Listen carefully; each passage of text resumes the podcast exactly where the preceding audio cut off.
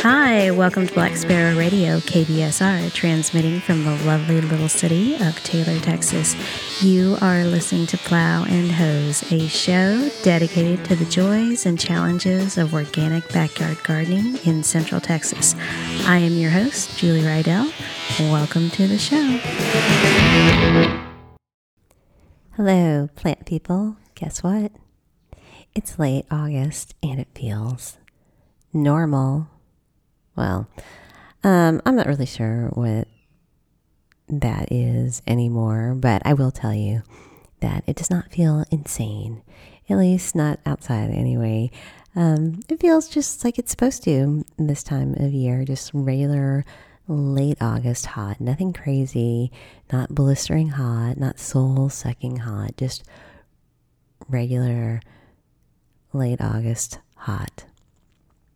Oh, God, you know, that nice cool front that came through and it dropped the temperatures, and we got some much needed rain, you know, nothing crazy like, you know, they got up in North Texas, but both those, the drop in the temperatures and that rain, just like seemed to revitalize things a bit.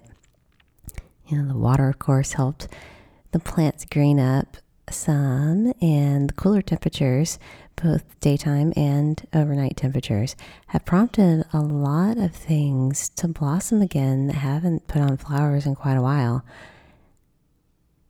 Another thing I've noticed is um, I've started to see a lot more insects around the yard. You know, it's been just hot and miserable, and with the garden struggling so much, I've not noticed as many issues with insects um, the past few months. Um, but definitely this past week, I've seen more bugs.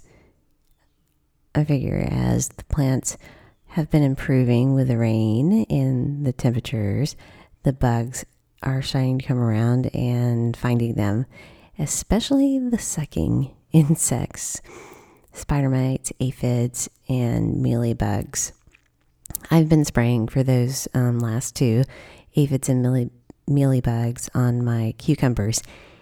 Um, in the mornings, I have to get out there with the insecticidal soap and just drench, totally soak my cucumber plants from top to bottom, um, just trying to get rid of those bugs. They do not seem to be going away, and I'm begin to think that I probably ought to just give up on those plants, just pull them out. Um, but they're starting to put on more blossoms, and it gives me hope because they have been good and very productive plants. And if they aren't giving up, then maybe I shouldn't just give up on them yet. I don't know. I've also had to uh, spray for cactus bugs because um, they showed up on my nopal cactus. I have not seen them since last summer, and they are back. Adult cactus bugs are hard to spot because um, they're beige. They are boring and they are slow moving, and you really don't notice them if you aren't looking for them. Cactus bugs love the fleshy pads and leaves of cactus and succulents. They have these needle-like mouthparts, and that they use to pierce the leaves, and then they suck juices right out. They don't leave like holes, you know, like they don't like chew holes in the leaves. Um, it's more like a dry spot on the pads where they've just sucked the juices right out of that spot. It looks like dry cork. Um, those little dry spots. Um, those injection holes, um, when they pierce the leaves and they go from plant to plant, um, they can transmit um, diseases and pathogens, and that can hurt your plants. So these dead spots and also the reduction in moisture, this disrupts the flow of water and nutrients in a plant. So cactus bugs can leave your plants looking yellow and damaged and discolored, um, and also sometimes diseased. The adults are pretty large for, um, you know, out in, out in our gardens. Um, they can be about an, half an inch to up to an inch large. Their babies, and they have lots of babies, are much more distinct. Uh, they're called cactus bug nymphs, and if you have an infestation, you're going to know it because they are pretty hard to miss. Cactus bug nymphs have orange bodies and black legs. They are flat and teardrop-shaped. They kind of remind me of ticks. They live in clusters, and, you know, just depending on what stage they are at, they can be itty-bitty tiny and like the size of a pencil tip, or they could be bigger ones, um, fat, and their bodies can be more about the size of a pencil eraser. Just like their parents, the nymphs are kind of slow, and they're, I guess they're easy to catch, but um, I will warn you if you try to catch them. They are delicate, and with, you know, just touching them with just a little bit of pressure, um, will you'll crush them, and they will burst, and it's super gross because they will splooge out all of their, um, gr- all those green plant juices that they've been gorging, and it's disgusting, but technically, squishing is an organic method of pest control, and it's absolutely free. It does not cost anything. So it's a, a very effective and inexpensive method of controlling these bugs. But if you if that's just too much for you to stomach, you can spray them with insecticidal soap and kill the nymphs. It's easy to make, and it's cheap too. Just fill a bottle, a spray bottle, with water and add a tea- tablespoon or so of um, dish soap and spritz that all over soft body, soft-bodied insects like nymphs, aphids, spider mites. It helps a lot if you add some sort of um, oil to your insecticidal soap. You can use any sort of vegetable oil that you already have in your kitchen, or if you have it, a bit of orange oil or horticultural oil or neem oil to your mixture. It helps insecticidal soap stick to bugs so that it can work. I have a nice quart-sized sprayer that I use for insecticidal soap. I make my own, uh, just a quart of water, a squirt of liquid dish detergent, and um, a small splash of neem oil. I like neem oil because I already have some, and it also, uh, I like to use it because it has antifungal and insecticidal properties appropriate for organic gardening.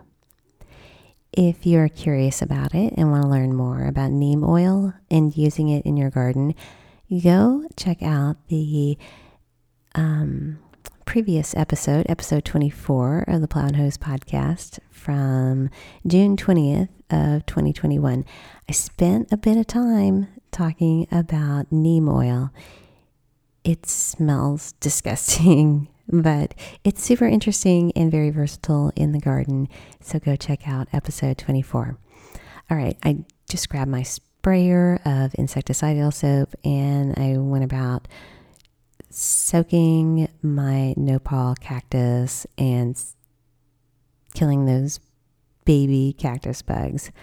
One thing I did notice was that the smaller the nymph, the quicker it worked. So it's important to check your infested plants daily and treat them just as soon as you see those cactus bugs. I'm not really so concerned about them damaging my spineless nopal cactus. I mean, that thing is a survivor. It is pretty neglected. Once it got established in my yard, that was it. I didn't bother it. I didn't water it. I didn't fertilize it. Nothing. I just let it go.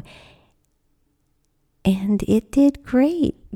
It was great, really, up until that terrible freeze, the winter storm Uri, back in February of twenty twenty-one. And this nopal, my beautiful spineless nopal, it really took a hit. I really thought I was going to be a goner. It looked terrible because it had broken sections, large sections that just broke right off at the base, but I cleaned it up and now it's it's looking okay. It's got some new growth, but nopal is tough. What I am concerned about are my other cacti plants that I have, and I desperately want them to be successful in bloom. And I'm talking about my dragon fruit, night blooming cereus, and my holiday cactus that blooms sometime between Thanksgiving and Christmas. I just never know when it's going to bloom. Anyway, I have these guys outside for the summer, and I don't want the cactus bugs to find them. They are more delicate and more susceptible to devastating damage from cactus bugs. I learned this the hard way in previous years, so I am really determined to keep these stupid sucking cactus bugs away from my precious flowering cacti. They are soft-bodied creatures, and insecticidal soap works on them. It's quick, it's easy, and cheap. Using insecticidal soap is less gross than crushing them, but I will have to stay on top of this because I know if I don't, it will become a problem for all of my cactus plants, not just my nopal. Now, while I did take a more civilized approach of killing those cactus bug nymphs with using my sprayer, I'll admit, I did see a big, dopey-looking adult crawling around with those babies. Um, I did squirt it, and I knocked it down to the ground, and I was able to step on it. And even though I really don't like killing things, you know, it was ridiculous when I think back on it, because when it fell, I just, like, st- scooted it over with my big toe and I stepped on it. I crushed it between the dirt and the sole of my hot pink fake Birkenstock garden sandal, and it made me feel a little victorious because that particular cactus bug won't be making babies anymore. I have not had an issue with fire ants this summer either. I kind of speculated it was because of the heat and the lack of rain earlier in the year in the spring. Um, I wouldn't say I had a problem, but I definitely did see um, fire ants, a few mounds popping up here and there. I usually have some uh, mounds from spring through late fall, Um, continuously, even through the summer, but not this summer. Um, I'm not complaining. It's uh, just an observation. I can't really say that I miss them, um, but I can't really say it, it occurred to me until I stepped on a small mound on my way out to the chicken yard one morning this past week. And and just as soon as I started feeling those um, scratchy little ants crawling on me, I started hopping around and kicking off my sandal and just frantically brushing off the ants. I'm I'm sure I looked crazy, but you know, lucky for me, it was just like a little small mound that I disturbed. And in reality, there was only a few crawling on me. I really only got five or six stings. For real, I have had, um, I had one really, really bad fire ant incident, So anytime I feel ants crawling on my skin, I do freak out. And I'm sure it's pretty hilarious to watch me. But when I stepped on that big mound, I ended up with a hundred bites on my feet and my legs. So I don't think that I won't start stripping off all my clothes to avoid ant bites, because I absolutely will. Um, anyway, uh, this minor incident the other day did make me think, okay, that was weird. I haven't had any fire ant issues this summer. And then I started thinking about it, and then I remembered the rain. Fire ants, of course, live in the soil. They build elaborate colonies. They build very detailed tunnel systems, and they work together. And all the ants have specific jobs in their colonies. And when they build these tunnels, they move the soil all around, and then it ends up on the surface. Anytime it rains a good amount, like this last storm that dumped, you know, a fairly substantial amount of rain, the water can cause ant mounds to collapse. Of course, we only see the top of the colony, the mound of tunnel debris that they excavate um, out of the way. Their tunnels can be quite extensive, and we really don't know how wide or deep the colonies are. So when a heavy soaking rain comes and the ground absorbs the rain, it can cause the tunnels to cave in. And, you know, those ants are going to rebuild, and they quickly get to work digging new tunnels and moving soil to the surface. In my opinion, fire ants are horrible creatures, and I've had some awful experiences, but the worst was when my kids were little and they accidentally would get into fire into some fire ants. I I would hate that. Just their their little shrieks and their screams were so awful. So I am not a fan of fire ants. But you know me, you know, as a general rule, I do try really hard to be tolerant of all creatures and do the least harm. So if I'm going to be killing anything, I really want it to at least be earth-friendly. So for fire ants, the most effective, most efficient, and most earth-friendly way for me to get rid of them um, is to use spinosad granules. I've tried other organic ways, but spinosad is the best. It's a tad expensive, but it works. And it works well without nearly as much effort. The only other thing that I've tried that works okay for fire ants was boiling water. But honestly, it is so impractical. Large mounds need large amounts of boiling water. Hot water is heavy, and if you slosh boiling hot water on yourself while trying to carry a big pot of water across your yard, that is definitely way more hazardous than a few ant bites. So I always recommend getting spinosad bait. And spinosad is actually a pretty cool insecticide, if we're going to say insecticides can be cool. Um, spinosad is a natural substance that's made from soil bacteria, and it's toxic to insects. It affects their nervous systems when they eat it or touch it. It causes their muscles to flex uncontrollably. Um, and then in a few days, they die. But that's not the cool part to me. This is. It's that spinosad breaks down in sunlight, and it does not run in run off into the water table. And my, other microbes that live in the soil, they break it down.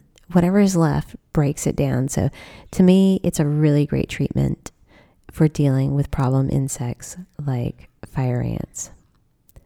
Spinosad comes in um, a couple of different forms. I like the granules because you can sprinkle it on top of a mound, and then the ants think it's food, and then they bring it inside the colony and share it with the others. Oftentimes, it works in one application. You just sprinkle the grains on top. You don't have to disturb the mound and wake them up to come get the food. It actually works best if you don't disturb the mound because the ants are relaxed and they don't sense any threat. It's easy, it's effective, it's efficient. I highly recommend spinosad bait for ants. Local independent nurseries will know what you want. On the other hand, these big box stores, even the ones with small organic sections in the garden department, they won't. As a matter of fact, um, I went over to a major home improvement store website and I typed in spinosad insect granules in the search bar, and it actually auto-populated with those exact three words. And you know what? It pulled up, not spinosad bait, it pulled up a horrible synthetic chemical, a known dangerous carcinogenic pesticide, one that is totally inappropriate for organic gardening. Ridiculous. They just want to sell you a product. So if you want spinosad and you want an organic product, go to your local independent nursery. Ours is wonderful. You're not going to get tricked into a gross, dangerous chemical product if you are trying to avoid them. If you are looking for a natural and sustainable way to improve the soil in your garden without spending a fortune on expensive soil amendments, try planting a cover crop. Cover crops have been used in agriculture for thousands of years as a way to naturally and sustainably improve soil quality. Cover crops aren't just for large-scale farming. Backyard gardeners can plant cover crops too. Planted in the ground, in raised beds, and even in containers, cover crops keep soil bacteria healthy, add nutrients, and prevent erosion while attracting pollinators and other beneficial insects. True Leaf Market offers a great selection of cover crop seeds, including their best-selling all-purpose garden cover crop mix, which is really popular with backyard gardeners. Order online at true leaf market dot com and be sure to use promo code P H fifteen to save fifteen percent on cover crop seeds at true leaf market dot com. You are listening to Plow and Hose on K B S R Black Sparrow Radio. If you are enjoying my show, I hope you will go over to w w w dot black sparrow music parlor dot com and check out the station and learn all about the great shows and music coming out of our station, broadcasting from Taylor, Texas. Hey, while you're out on the internet, be sure to stop by the Plow and Hose Facebook page or the Plow and Hose website and like and share it with your gardening friends, or head over to where you get your podcasts and subscribe to the Plow and Hose podcast if you like the flexibility of being able to play, pause, and rewind my show whenever you want. Download some episodes and leave a review. It's super quick, super easy. It helps others find the show organically. It tells those podcasting companies that other people need to find my show. So it really does help me and others with the ranking, and it moves my show up higher. So if you like my show, please go rank it for me. I would appreciate it. It doesn't really take that long. Okay, so if you caught last week's show, the one about garden therapy and what I learned about the antidepressant qualities of a particular microbe that lives in the soil, then you probably recall that I shared that the last four or five weeks haven't been amazing. I've had like this convergence of circumstances that had gotten me down. And I also had spent this whole past week working from home. I was on medical leave because of COVID. Um, I am very grateful that my symptoms were mild, but after putting together last week's show, I was excited about it and I really wanted to get out and work in my garden. And, you know, of course, I always enjoy that anyway, but I really wanted to work in the soil and try to determine for myself if the smell of that Mycobacterium Visei had a positive effect on my mood. And it was a good opportunity because I knew I was already, um, had those lingering residual uh, negativity, that period I was going through. And I did go out there and I worked some. Um, I planted a few things, but I really couldn't tell. I am still having issues with messed up taste and smell, but worse to me is the fatigue. I still feel run down. And I didn't last long uh, working in my garden, and I just ended up uh, feeling annoyed and tired, tired and annoyed. So I've been taking it easy, trying not to be frustrated. Um, I do like spending time outside. So instead, what I had been doing in the evenings is just sitting out on the patio, sometimes with a cool drink and a notepad. Um, I like to do that. I like to just observe, um, kind of write down my thoughts, make to-do lists, that kind of thing. And I guess it was on Thursday when I was out there by myself, and I was reflecting on some things, and I was making my notes, and um, I was really in the moment, focusing on my th- thoughts, and I was writing down my feelings, and everything was really flowing, and I was really getting a little worked up and processing and everything. And I just happened to look up, and this bit of bright red caught my eye, and it just totally stopped me. And I was like, what the hell is that?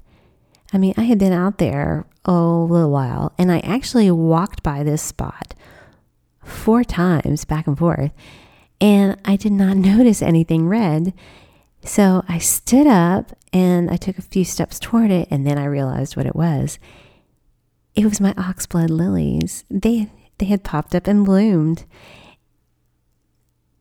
And right then, when it clicked what they were, something in my brain and everything that I had been just been ruminating on,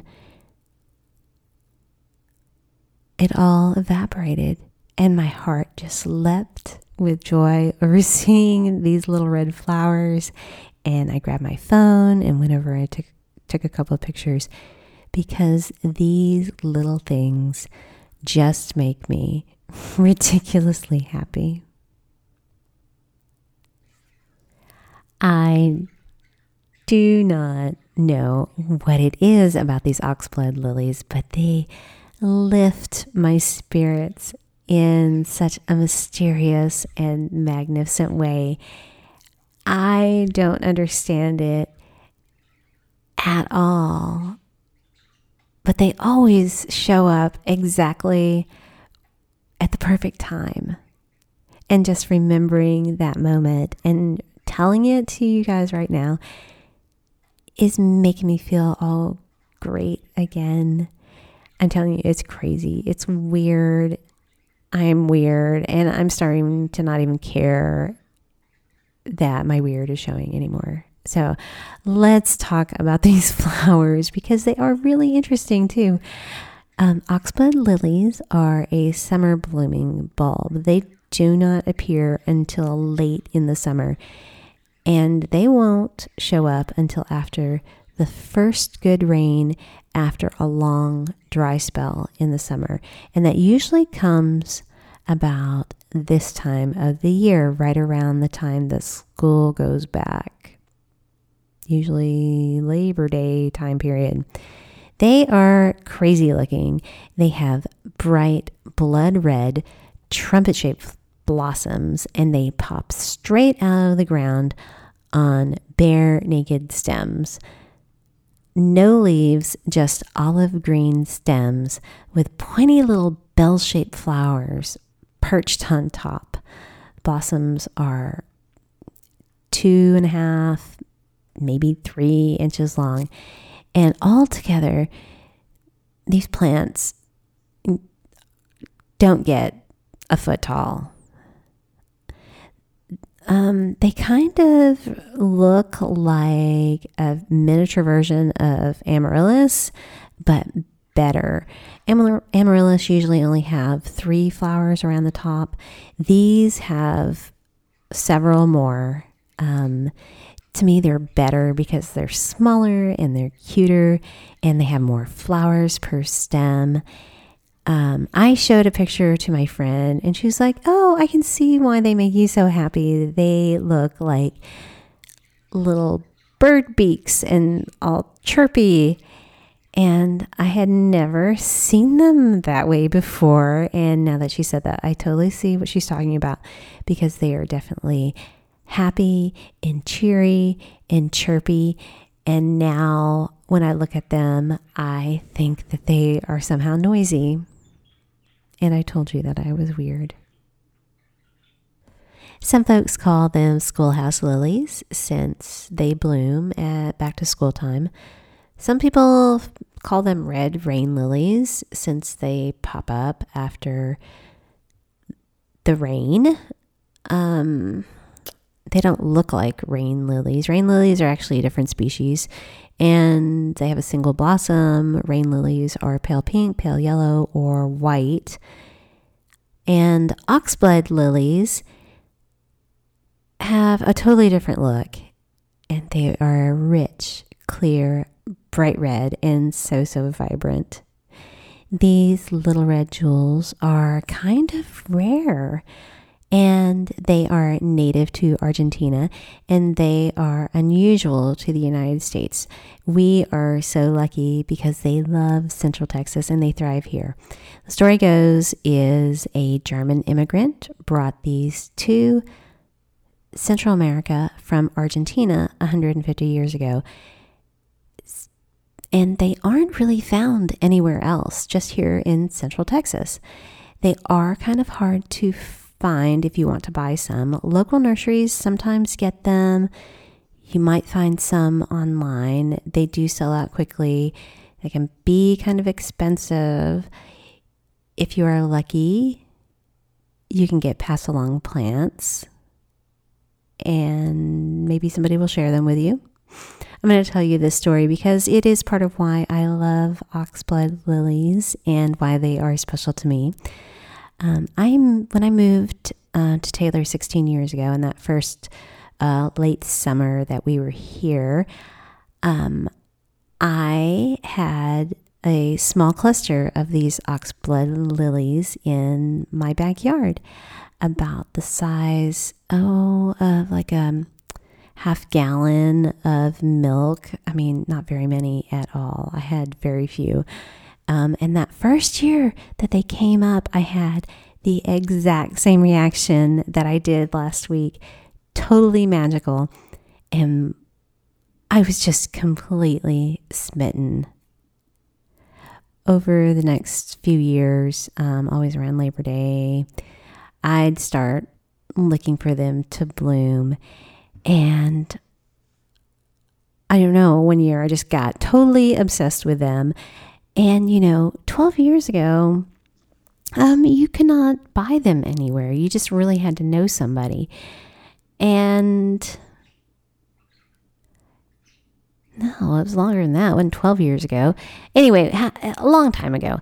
At that time, I was a stay-at-home mom and I had baby number three. And what I would do, I would put the baby in the car like an hour or so before it was time to go pick up my older girls from school. And I would drive around Taylor until she was asleep, and then I'd go pick up the girls. And during that time, I'd like to drive around the older neighborhoods, and I would look for oxblood lilies. For real, people, that is what I did in the September of twenty seventeen.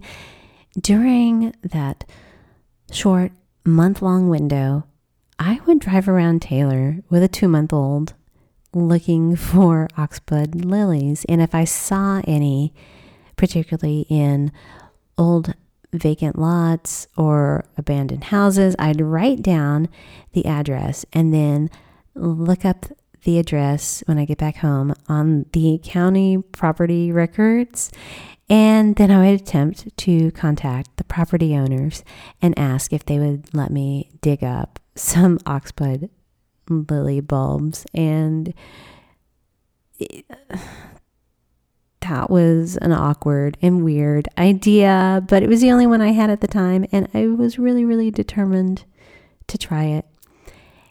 And I only ever actually spoke to one person. Only one person responded, but it was enough. Um, I was just about to give up on getting any bulbs that way. And then one day a sweet lady called me back, and it turned out actually she didn't live too far from me, but where I had seen her lilies was on um, her family homestead. And she was so sweet, and she met me at her family property, and she let me dig up some oxblood lily bulbs, and it was really wonderful. She was happy and that I had asked her, and we spent a little bit of time talking about her life and growing up there in Taylor and out there on the farm. Um, she has since passed away. And every now and then I'll drive past her old farm and think about that day. And when I do, I smile, of course.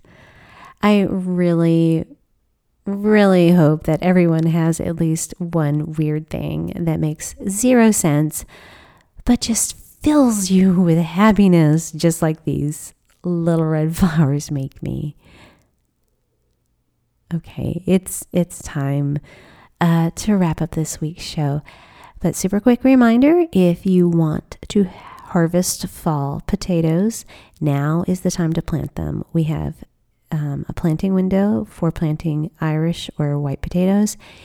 It ends just after Labor Day, so hurry up, get them planted. Thank you for joining me again this week. Today's show is kind of a special one. It's the one hundredth episode for K B S R. I've been doing this show a little more than two years on Black Sparrow Radio. And even though the show is about plants and growing things, I have come to realize it's also been about my personal growth. I actually have really come a long, long way since that first radio show, where I was actually nervous to ask if I could have a show. Um, I wasn't really sure about putting myself out here. Um, for one thing, hearing my own voice um, all my life was like something I felt was awful.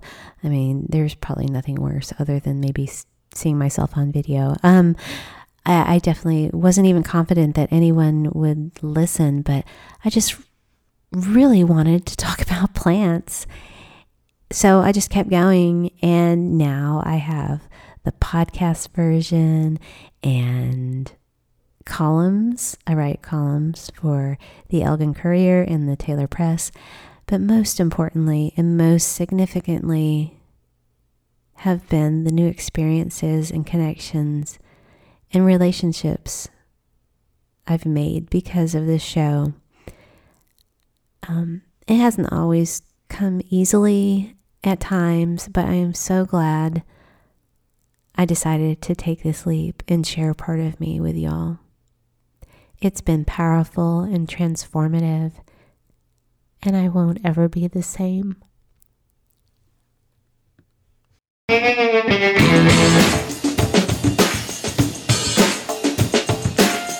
Production assistance provided by K B S R Black Sparrow Radio. Original music created by Alex Cuervo. Discover more of his music at alex cuervo dot t v. If you love plants and gardening in Central Texas, be sure to click the subscribe button wherever you get your podcasts, and never miss seasonal information on Plow and Hose. Plow and Hose is written and recorded at my home in Taylor, Texas.